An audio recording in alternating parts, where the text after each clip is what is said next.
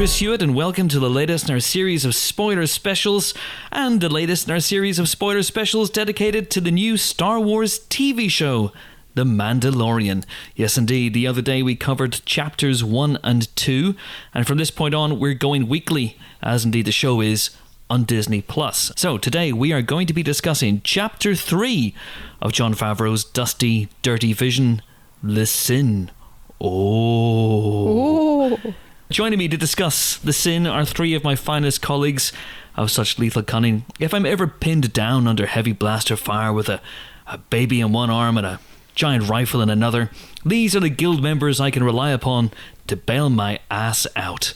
Geek Queen, Helen O'Hara. Does this mean we get jetpacks? Hooray! Um, we'll have to look into the budget for that. That might be that might be a bit of a problem, but I'm sure we can discuss it with uh, with HR and accounts. Um, uh, we're also joined by the living embodiment of Baby Yoda, Ben Travis. Hello, yeah, I'm not swooping in to save you, Chris. I'm swooping in to save Baby Yoda, but you happen to be near him, so that means that you're also getting protected by proxy. So this is good. You're Baby Yoda adjacent. Baby Yoda adjacent. Baby Yoda adjacent. Anyway, uh, and we're also joined by the living embodiment of the ravaged remnants of the Empire. it is, of course, full-time Lobot impersonator James Dyer.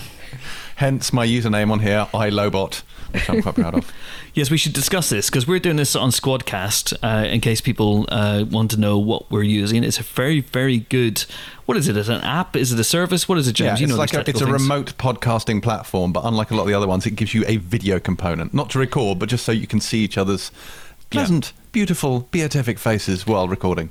So we can get naked and stuff like that. But mainly, Yes. it's No, it's what? so uh, no, absolutely not. uh, it's mainly so we can see whenever we're talking and we can raise our hands and whatnot. But the sound quality is really good because it records everybody as an individual audio track. Which is fantastic. So check it out. If you're a podcaster, you're at home, and let's let's be honest, we're all now podcasting. Uh, everyone in the world has has become a podcaster as a result of the coronavirus crisis. Uh, check out Squadcast. Um, do, do we get any commission if we send them? Absolutely none, except for goodwill. I had a chat with the guy who founded it because he was doing the tech, tech support personally when I was trying to sort something out. He seemed Really? nice. Yeah. That's nice. That's lovely. Okay. It's, it's like yeah, it's a startup operation. There's two guys who started it, and he was just doing the tech support himself. Like, oh hi, great platform. That's good. That's that's what's his name? Uh, I can't remember. Jeff. uh, so anyway, Squadcast has a video uh, component as well, and so we each give ourselves amusing usernames before each session. So James is iLobot, Helen is the armorer, and has dressed head to toe in um in in, in sort Let's of say armor. Beskar armor. Yeah, Yeah. I was going to say I was going to say leather there, but I didn't want to uh, you know excite a certain demographic of the of the listenership. It's mostly lycra, if I'm honest, so that's not even good. Well, that hasn't helped. uh, ben is simply called the child. He's leaning into the whole thing.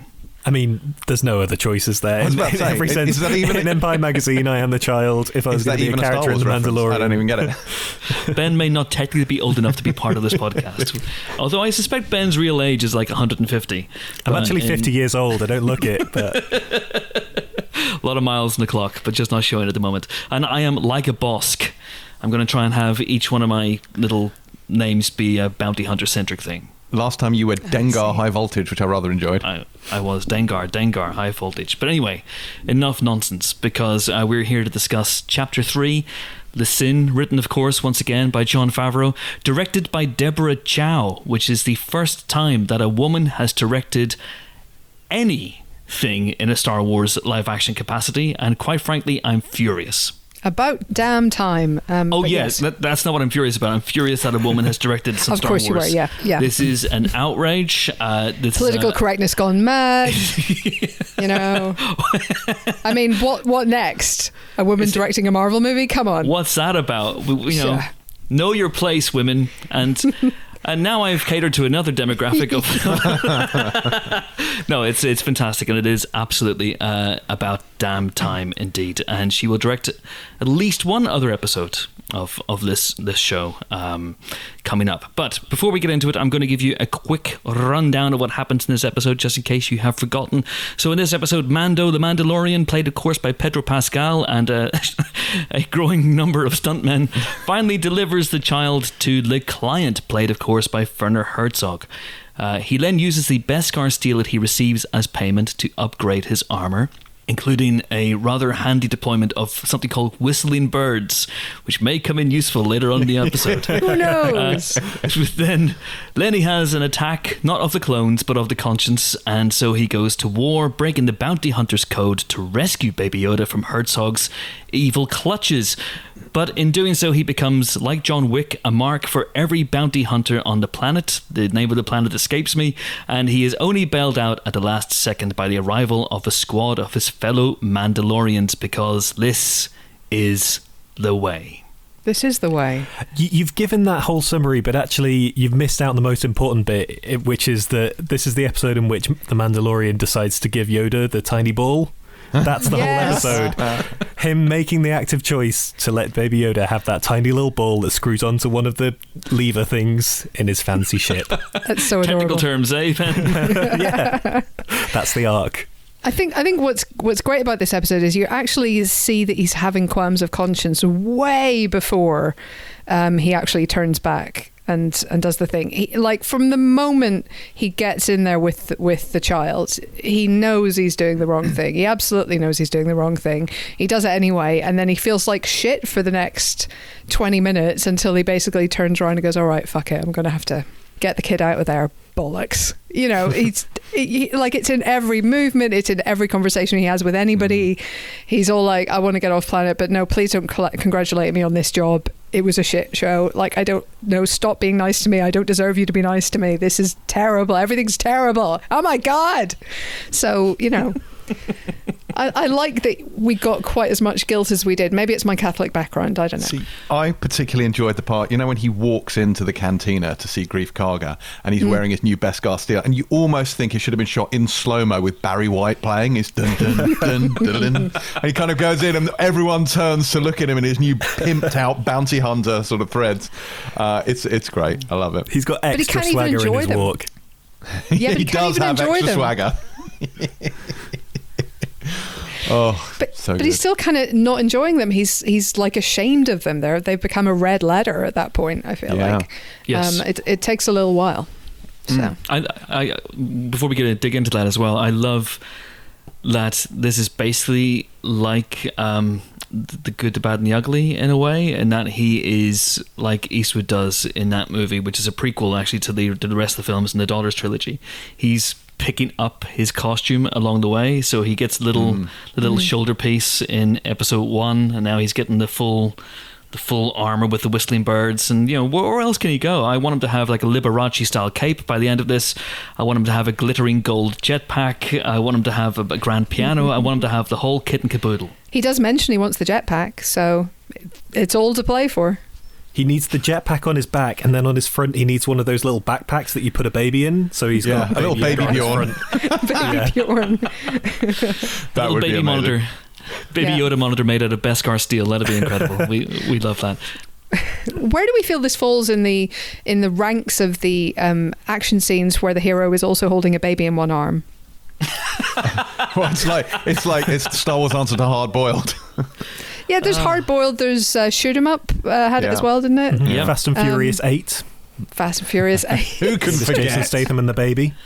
Yeah. That's the only one in which the uh, the hero uh, Deckard Shaw, of course, heavily retconned, um, um, uses a baby. What do they call those things? Baby, Baby carrier, yeah. baby carrier to actually hit someone in the face with, uh, which is which is good. But no one has yet used the baby as a weapon. And um, uh, you Open know, goal there, people. Come on. yeah, yeah. Really think about these things. Uh, maybe in, in season two, we'll we'll get to see Baby Yoda thrown at someone or, or I mean, te- technically, maybe the baby was used as a weapon in episode two, given that he, you know, defeats the Mudhorn.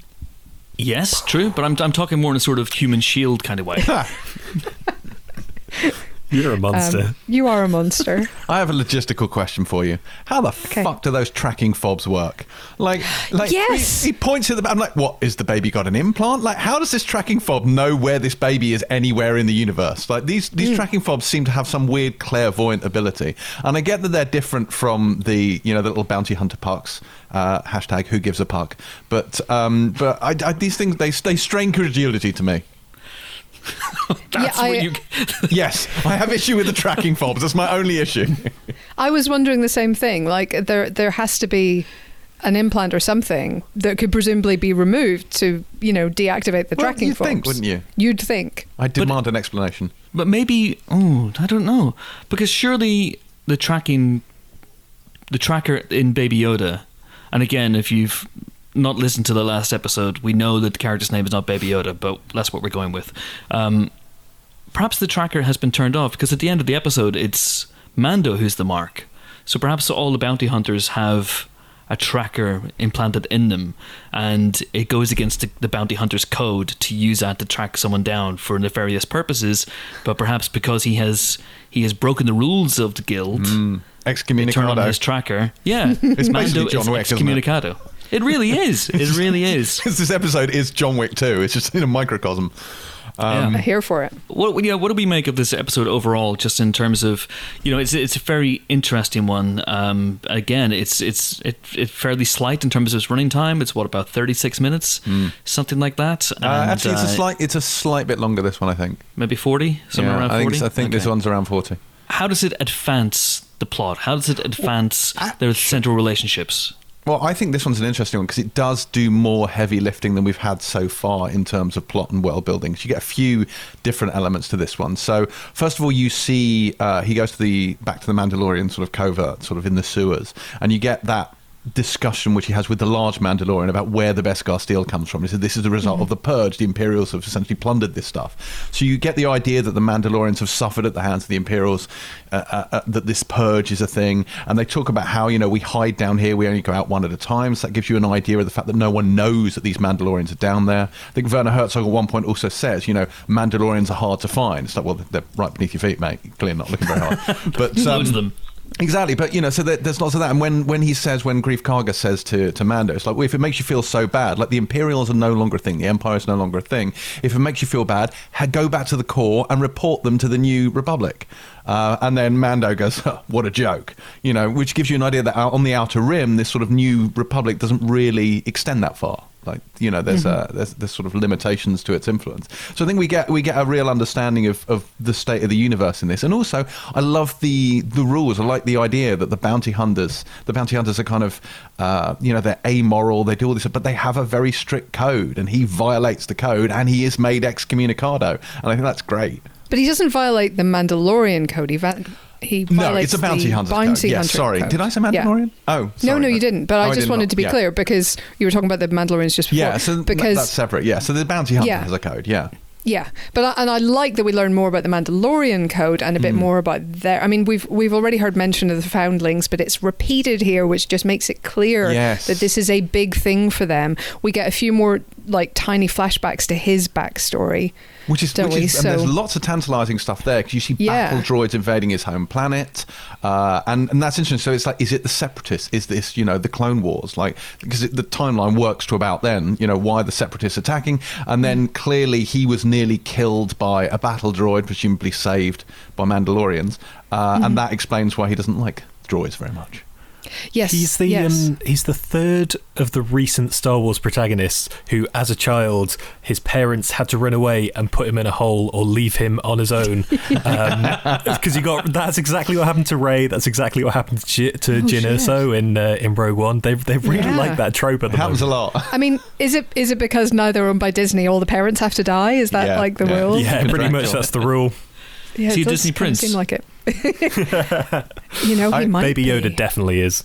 I like the little fight he has with the with the burly Mandalorian in in Hmm. the covert, where they have that bit and they break out. Whip out vibro blades, which is quite a nice touch. You see them kind of like shimmering, uh, and then you know she talks them down, and they're both like, "This is the way." And actually, you know, at the end of the episode, where they have that shared moment where he's like, "Get out of here," and he's like, "You'll have to move the covert," and he just goes, "This is the way," and it's like, "Oh, that really got me." That I was like, "There's a real Yeah. solidarity between them. It's lovely." Yeah, I did. I, I really liked just the, the the texture of that in terms of you know we disagree, we butt heads, we're all terribly manly men, but at the end of the day, we, we share the same code, and Yeah, you know we're going to work together. Yeah. Uh, he, of course, is uh, Paz Vizsla, and he is voiced by Jon Favreau. Hey, Is she now? That I didn't know. He is indeed. Uh, so that's a that's a that's a fun little little Favs cameo there, and maybe you know Favs, of course, has already been part of the Star Wars universe in Solo, and uh, maybe we'll see him physically uh, as Pete Becker reprising his role from Friends. That'd be tremendous. I don't know how you would make that work, but but make that work. Um, yeah, the, the Mandalorian stuff's really really interesting. Uh, the the idea that this whole episode pivots on. Mando's guilt and Mando's conscience and the, the, his his own code as well. He's very very true to his own code in this, and he goes back in and he rescues Baby Yoda. We didn't discuss this on the last episode.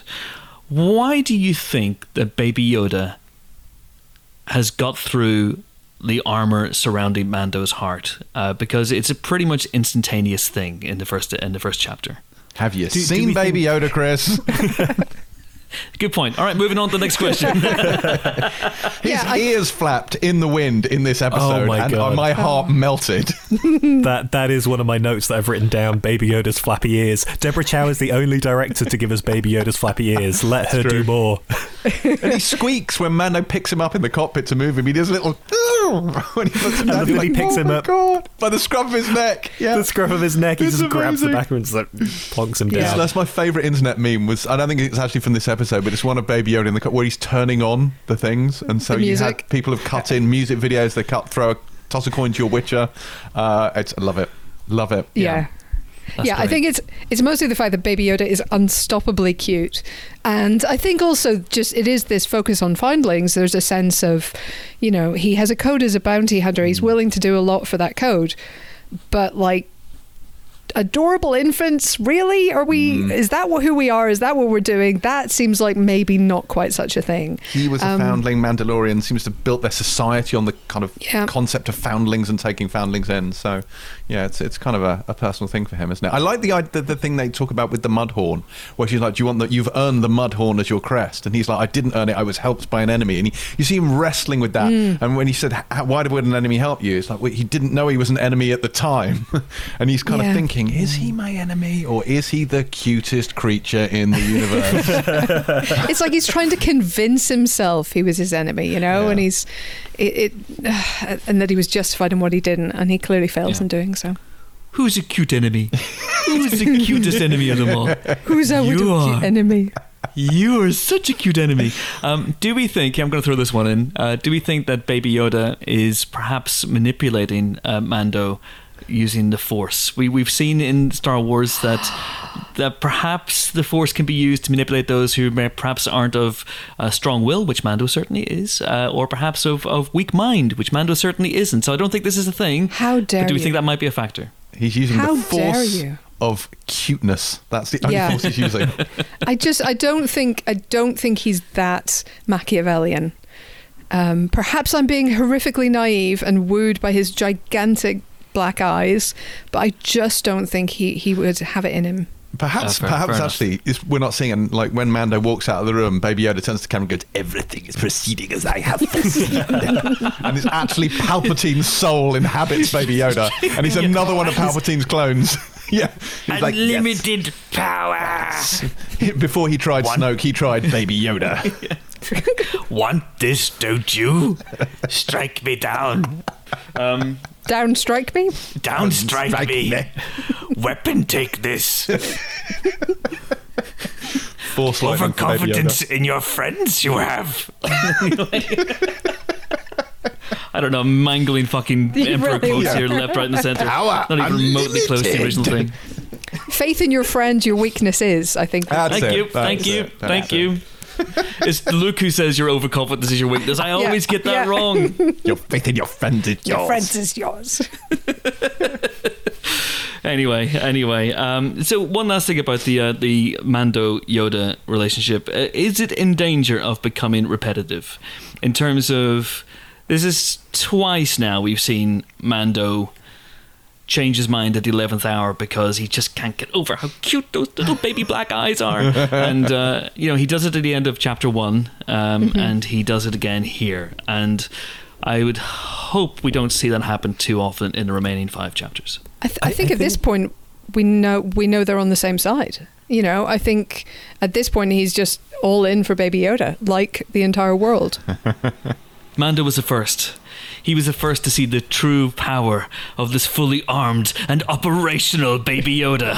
Um, The Got that original one right. Stan. yeah. no choice but the Stan, has he?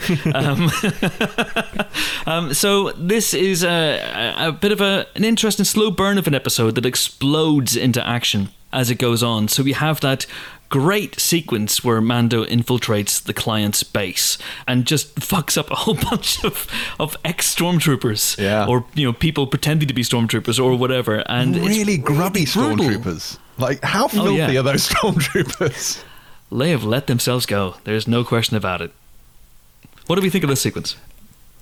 I really liked um, that it was quite like a slow paced action set piece. Like he's just slowly striding through the corridors, picking them off one by one. I like that there was a sense of power to the time that he's taking over just sort of gradually striding round to get to Baby Yoda. It's not he's not dashing in and he's not it's not frantic. It's there's something very cool about how controlled he is in those situations. He doesn't get flustered in uh, it's not that kind of he's scrapping against the odds. He's like it tells you a lot about his prowess as a fighter and the way that he approaches these things that he just he just strides in and he gets the job done. Yeah. It's also a, a kind of a throwback to the first episode where he was surrounded by four of them and they say something like it's four on one and he goes, I like those odds. Um, and, and he did uh, like those odds because uh, he uses the whistling birds, of course, this time against four of them and boom. I- I saw that coming. yeah, it's like when she's like whistling birds are a powerful defense against multiple enemies. Like, oh, that might prove helpful later in the episode. Yeah. but I, li- also I- saying uh, uh, you, you, you're not going to get many of them, so use them sparingly. Five minutes later, uses all of them. all of them. I also like this is the first time we've seen the Star Wars iteration of the game Knockdown Ginger, uh, where he just rings a doorbell and runs away. yeah, that was funny. I also like that when they when he blew a hole in the wall and they came in to investigate. Obviously, he was already in the room, waiting quietly in a corner, and snuck up behind them as they looked out through the hole. Of course, he did because he that did. was just the most stylish possible approach. The question, of course, um, is where is Herzog during all of this? Because he's he's conspicuously hmm. absent, presumably gone to the pub with his enormous, great imperial medal, which for some reason I'd forgotten about. Have you seen? He's wearing what looks like an Olympic gold medal in the shape of the imperial uh, around his neck, like a kind of I don't know what it is, but it's massive blinging thing. Maybe it's the equivalent, the imperial equivalent of the medal that Han gets and Luke gets at the Battle of Yavin. Yeah. For doing You something know. good. See, it, ma- Yeah. it made me think of Jimmy Savile, but then I thought that's probably not the Oh, best no. parallel to draw. Really not. No. No, please. I mean, he's a villain. No, he, he this is very, very true. This is very true. This but more takes you into- despicable than anything Star Wars Yeah. has, has conjured up yet. I include the people who blew up planets uh, in that one. Um, yeah, for Herzog's Herzog's uh, tremendous. Where is he? And also, this is the first time we really get a sense of his relationship with uh, Doctor Pershing, and they don't seem to be equals. Pershing seems to be very much in his thrall in, in, in some way. And do we do we believe that? Do we believe that Pershing has has been instrumental in keeping Baby Yoda alive? Yeah, I think so. He seems to genuinely care. Like his first impulse when Mando comes into the room is, "Don't hurt him. It's just a child." Like he seems to be trying to protect uh, good old Baby Yoda, so we can't be all bad. I mean, he may it- he may be protecting him. F- he may be protecting him for scientific reasons to hmm. kind of keep experimenting on him. He's maybe trying to figure out what makes him force sensitive or something like that. So he may not be pure of motive, but he's kind of relatively pure of result. If hmm. you know what I mean. I think he does want to keep him alive. It's, it seems to check out as well with that conversation that Mando overhears when he's on the roof and he uses his sort of predator vision to see the heat signature through the wall and he hears the conversation and, and what Dr. Per- Pershing says about like oh I've been basically trying to stave Vern Herzog off. I'm trying to like delay him bringing any harm to this little thing is also what he says to Mando when Mando breaks in. So I I trust this guy. I trust that he's also just indebted to how cute Baby Yoda is, and I will not take any betrayal on that. I love that weapon that he uses when he when he looks through the viewfinder with for his predator vision. I love that the it's all slightly shonky and staticky and crackly. It's a real sort of like original Star Wars feel to it. That again, that used Yeah. universe thing. Uh, the texture of that is beautiful. One of my favorite things in this that felt like classic Star Wars, you know, um, in the cantina, you've got the um, modal nodes, and you've got Greedo, and then you've got a guy who's literally just in a werewolf costume.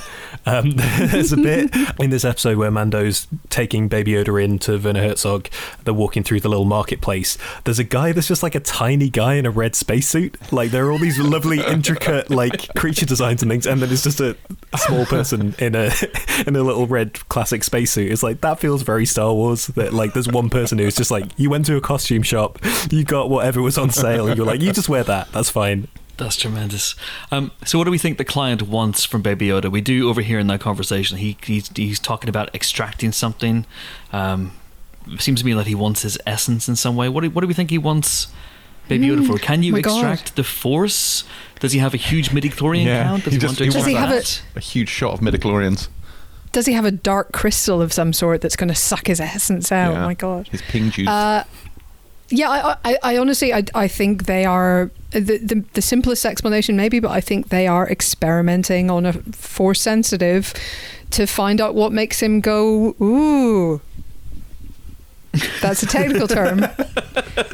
Um, All right. Okay. Good. So yeah. um so then oh, oh by the way I I the, the bit where Mando flame throws Huh. a stormtrooper to completion so to speak. oh yeah. I mean that's brutal. I mean we say it's brutal. I mean this is a this is a series that started off with uh, Uncle Owen and Aunt Beru being crispy fried, but which people seem to forget sometimes. Like we see shots of their charred corpse. That film's rated U. I know. How is that a It's really dark. And Vader like crushes a guy's neck in the first five minutes, chokes him, and hurls him against a wall. But here in this episode, we have Mando flame throwing a stormtrooper. Um, it's pretty full on shit. I mean, this would be what a twelve. Yeah, yeah, you would have that was so. a lot. The, the, t- his like two pronged weapon as well. It just like fully disintegrates people, but there's always a bit of like burning ash floating through the air as well. That, there's something about that that feels really intense. Is, as is a- it giving you flashbacks go. to Infinity War? Are you okay? Oh my god, the dust floating through the air. It's a Oh, Thanos cannon. I love it. of course you do. Of course you do.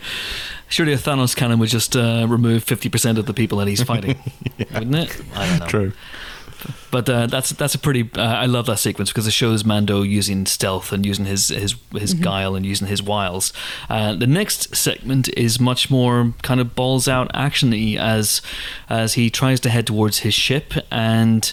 Suddenly finds that he is targeted by every bounty hunter in the parsec, and uh, it doesn't look good for for Mando for a while. But he gives as good as he gets, uh, up until the point where he's totally and utterly pinned down. What do we make of, of this action sequence? There are some great bits to that because first of all, there's the walk out of the uh, out of the building with the baby under his arm, like la la la, nothing to see here, guys. Just taking a walk to my ship, no big deal.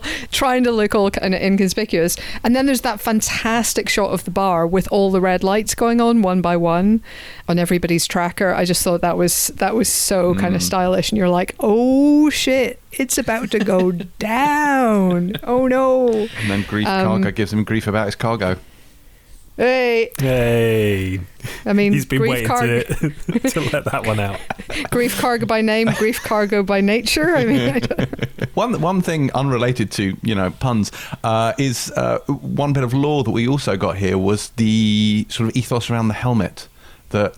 You know, have you ever removed your helmet? No. Has an enemy ever removed your helmet? And he's like, no. And you're like, okay, well, there, you know, logistical issues aside, that's an interesting fact. just im- imagining him, just like, what else do you do with your helmet on? This is very weird. But uh, Yeah. Do you think he walks around the nud just for his, he- say, for his helmet? He's just got- Helmets, Yeah, well, plural. the one up here, the one up here. Yeah. Yeah, showers in it, everything. It's like like Yeah. like Frank Sidebottom, essentially, is what I'm saying.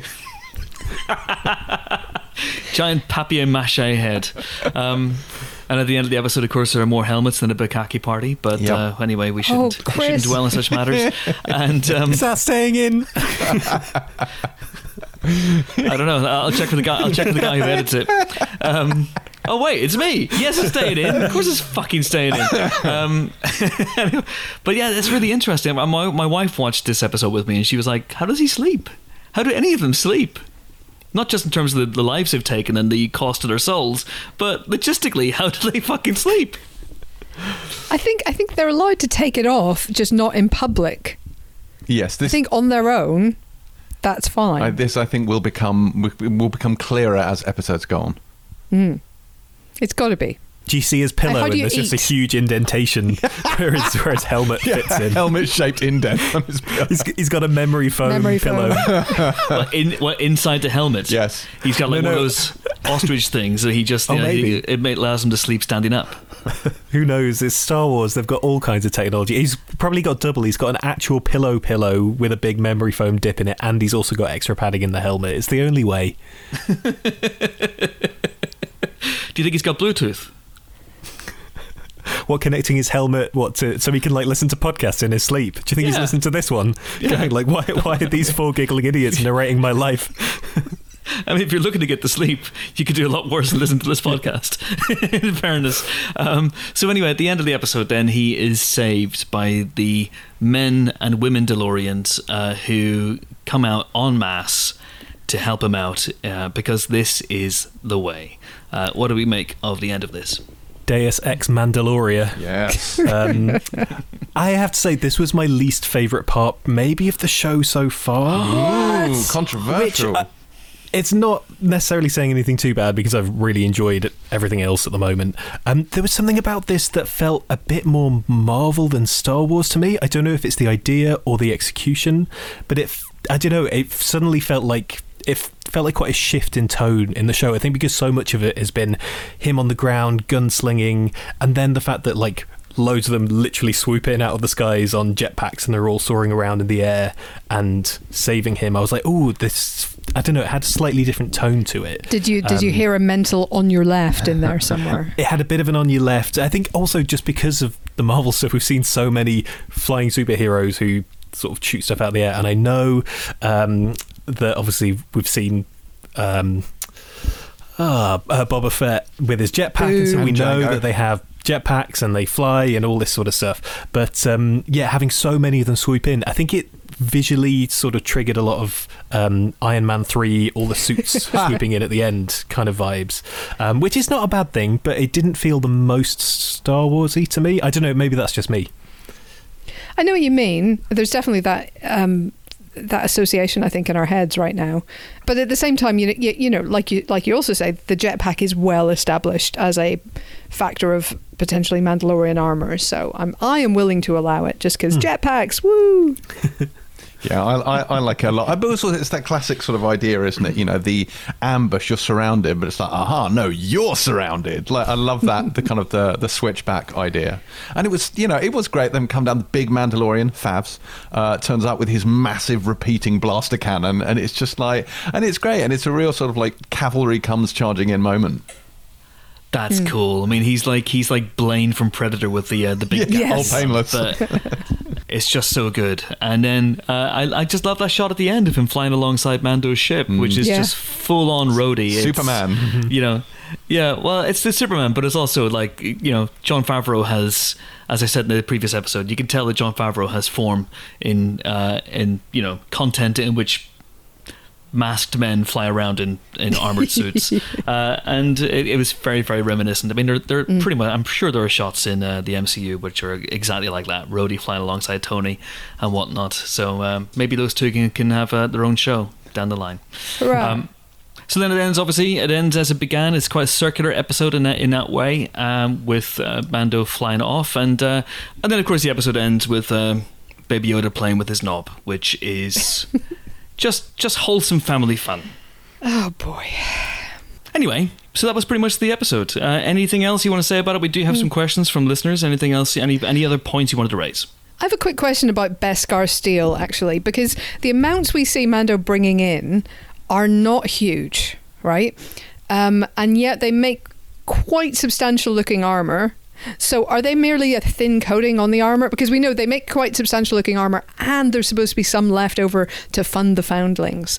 So do they only like coat the outside of the armor or something?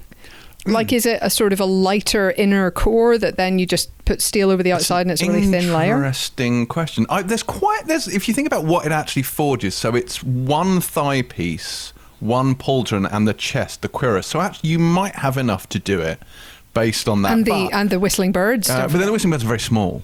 But but then I'm wondering. But then also it is an alloy, isn't it? So maybe this is the Beskar. Maybe the mech, the Beskar is sort of smelted with steel to make it kind of an, an alloy thing, and that's why it goes a bit further.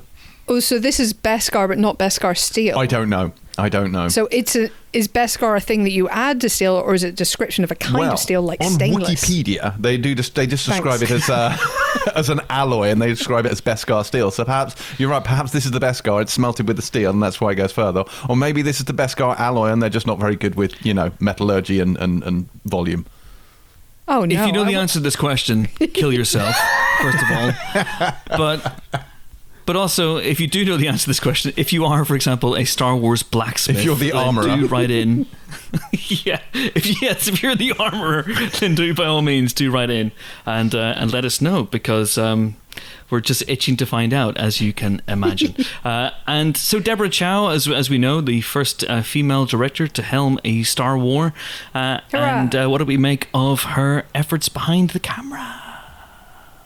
I thought I thought it was a good looking episode and uh, a pretty well paced one. Mm. Um, um, you know, I, I think it's always kind of hard with a TV show because there's a style established and everybody is more or less, you know, adhering to that style. But um, you know, it, it's I think it's a good episode. I don't know what to say. It is a good episode. Yes, I enjoy this a lot. I think this uh, this is it's, it's kind of a good run these first three, and, uh, and and it kind of rounds out the kind of bringing because in many ways these first three episodes are essentially like the pilot, aren't they? Those three tell the the, the arc which sets up the format of the show.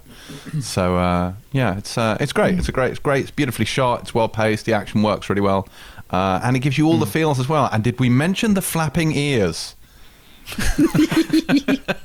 and and I do feel like we've now set up our odd couple. We you know we have this big, strong, silent type of of Mando himself and the super cute sidekick um, are now an actual team as opposed to having been reluctantly put together. Yeah. And he's just so mischievous as well. Like I love the way that he just climbs out of his little crib before before the episode at the at the beginning of the episode in the cold open, and he's just obsessed with that handle, isn't he? He's just he just really really wants. If, I'm sorry, guys. There's no better word. He really wants that knob. He does. And also, he takes it away, leaving Mando to look over at his little gear stiff and goes, "Where's the handle? Where is it? Help me find it." That's Oh, nice no. because this is this is an episode actually um, in which there, I think the whistling birds thing is perhaps a little inelegant, but it's also an episode in which there's quite a lot of foreshadowing, quite a lot of setup, setups that are paid off later on, and I quite like that the that the handle, the knob, whatever you want to call it, the little button, whatever it is, uh, plays a pivotal role in in changing Mando's mind uh, when he goes to the, goes to to to press a lever to get out of there, and it's like, oh no, he's taken it, hasn't he? Ah, the little shit! I gotta go back and get him. You little prick. That's that's basically his his motivation. I think, isn't the knob? I think the could knob is there but through his, he- unattached. through his helmet. Isn't Oh, is the it? knob I there thought- but I thought he'd unattached? Yeah, because he t- Okay. he takes it back from the baby, but he just doesn't put it back on. I don't think. Oh, okay, think. fair enough, fair enough. Uh, but yeah, but I still love that that that's set up and paid off later on, and also the thing with Greef Karga and his Beskar steel, uh, which in true traditional World War One Western type style, you know, I got shot, but it hit my Bible, or I got shot, but it hit my sheriff's badge. He gets uh, he gets hit in the uh, in the chest. Shot but the right in the Beskar steel Beskar. saves him. indeed, indeed. There's a bit earlier in the episode uh, where Greef Karga is talking about uh, spice. He's saying, "Oh, you should go and get some spice." Is that so? Has how long has spice been a part of the Star Wars universe? Because obviously, Always. there's all the spice runnery stuff in in Rise of Skywalker. Does that go way back? Well, yeah, it's, Oh, it's back, mentioned yeah. in Yeah. the original. Star Wars when he says we'll be, uh, you know, it's the spice mines of Kessel. I mentioned. So, uh, yes, What- yeah, of course. Primarily, It- you know, Han does smuggle spice. That's what that's one of the things he does. he's a big and, old and drug obviously runner. cocaine. Also, speaking of things that are kind of like an, a more adult nod uh, in this universe, uh, when Greef Karga says, "Oh hey, take yourself off to the Twi'lek healing baths and uh, Yeah. you know, you know, get yourself sorted out." You know what I'm saying? Mm? I don't want to live up to my stereotype of being the young, naive one of the group, but I genuinely thought he's. I genuinely thought he was talking about a lovely spa. What's- Oh, bless you. Bless I mean, it's a kind thought, of spa. do you know what? When when this self isolation quarantine is over, I'm going to go to the Twi'lek healing baths and just have a big soak. Is is that what what the kids are calling it these days? yes. My goodness. Unfortunately, Greef Karga means get yourself a massive handy. That's what Right. he's. A That's what Handalorian. he's getting at. Oh. cheeky handos. I mean, are we? Touch are, the helmet. Oh God. we- have we only ever really seen Twi'lek girls in Star Wars history? Uh, no, Bib Fortuna is uh, a Twi'lek. Oh, okay, fine. All right. Uh, although you know, we know he's never been to the Twi'lek healing pass before because he does get asked by the armorer if anyone has ever pulled his helmet off, and he says no.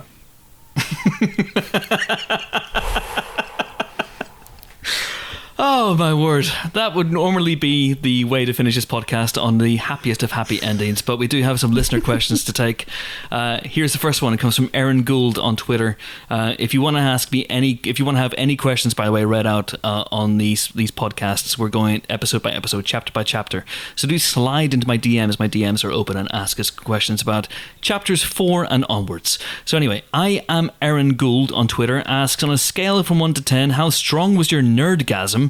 When the uh, Twi'lek healing bath note when the Mandalorians came to the rescue in the end. Oh, a solid nine. I would say about a seven or an eight. I mean, it wasn't, you know, on your left. No, But it wasn't portals. but it was pretty But special. very few things are. I know, Uh, but like way- that's a 10, right? Yeah, it's absolutely a ten. We should probably talk about that at some point. Helen, write that down. That's a good idea. about Somebody write that down. Let's talk Um, about portals. But uh, I know Ben. Ben was unmoved by it, and Helen, I'm not surprised you were slightly, you know, seven's kind of iffy because it's Oh. basically just like watching a Boba Fett convention for you, and that's like that's, No, that's no, one of your I'm pet hates. I'm beginning to associate these people with something completely different, and, and I'm enjoying that because I don't, as you know, like Boba Fett. But but I'm I I I have warmer and fuzzier feelings about these Mandalorians. They seem like better and more interesting and less shit people. Fair enough. At James Halley five on Twitter asks, "Is it weird that Carl Weathers looks younger in The Mandalorian than he does in Happy Gilmore?" Well, he's been to the Twi'lek healing bath, That's right. so he's feeling pretty That's right. refreshed. they have rejuvenating qualities. they really do. They really, really do. Yeah, he he looks good for his age. He's in his seventies now. Is old Carl Weathers, Jeez. but he looks. He this looks is what happens good. when you exercise your whole life. I think. What evidence have you had that Carl Weathers has exercised at any point in his life, Helen? I refer you to Predator yeah, and also the Rocky Saga. Dillon! But, you and the. Rocky Saga. Yeah, Um, uh, you, I'd love to see Greef Karga and Mando have a, a Dillon and Dutch kind of handshake. That'd be amazing. Just like arm wrestling for a good five minutes. That's that's my kind of content. Um, Maybe anyway, they could just push am- too many pencils. yeah. I am super pleased that they cast Carl Weathers in this because he gets to be the Mandalorian's creed. Oh no! oh, Oh, oh no! Yeah. I might cut that out. I'm not sure. Um, at Hannah the editor asks, as the show shows no signs of passing the Bechdel test so far. In fact, I think we've only met one female character to this point. Do you think the show is pandering to the Star Wars bro backlash, or is it a bit of a lack of imagination when it comes to the Western DNA of the concept? I think there are some great things about the show, but I must confess that as a female fan, I'm feeling a bit disappointed.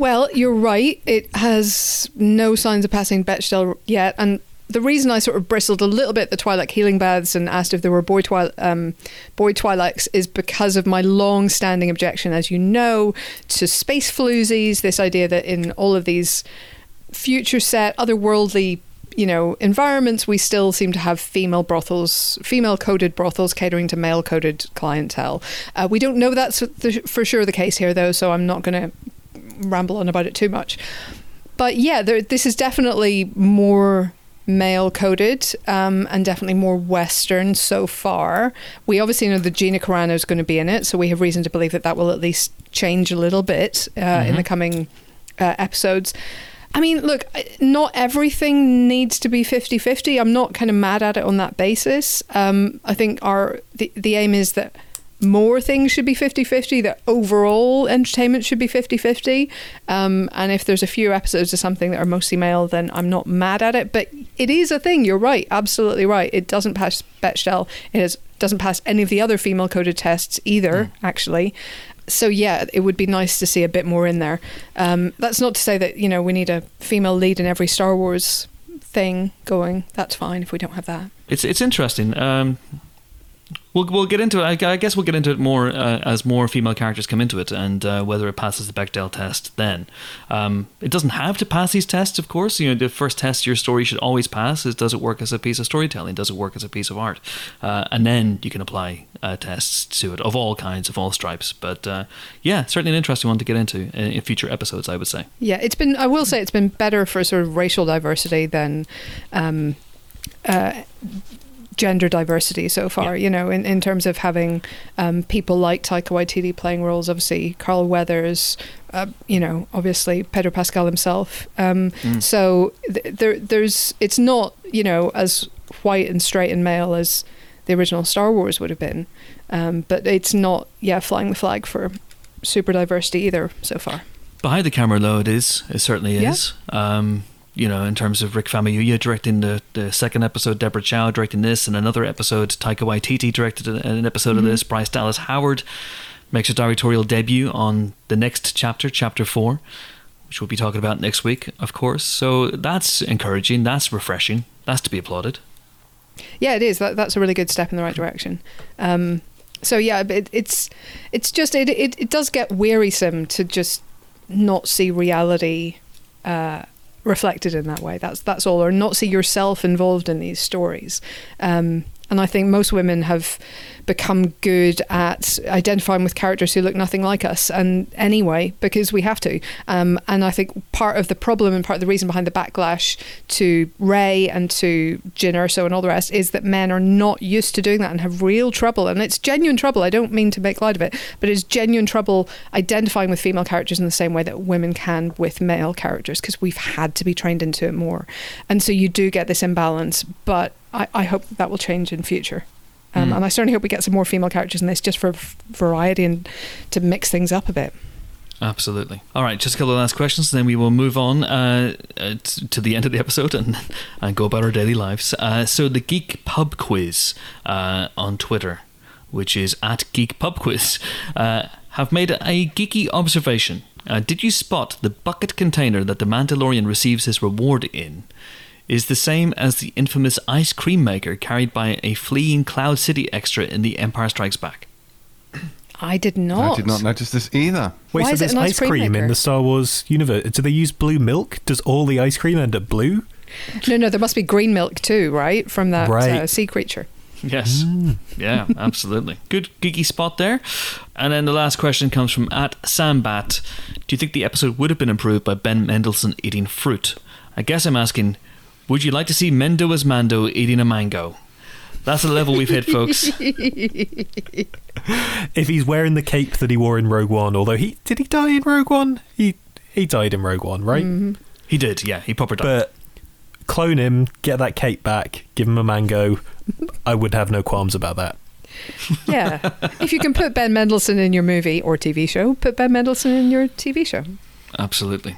Absolutely. Uh, but you Mendo as dead. Mando eating a mango. Dear God. Um, right. On that bombshell, I think that's probably the note on which to end any podcast. Uh, that is it. Somehow we've gone longer than the episode. Hooray! Hooray! Can't guarantee that for every single episode, but who knows. Uh, join us next week, of course, when we'll be discussing chapter four, simply entitled Sanctuary.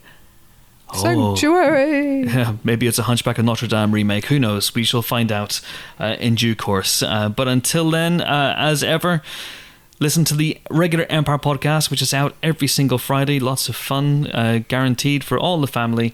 Uh, but until we meet again in Mando Town, it is goodbye from Ben Travis. Goodbye. It is goodbye from James Dyer. Goodbye. It is goodbye from Helen O'Hara. This is the way. Indeed, it is. We have spoken. Thank you for listening. See you next time. Bye.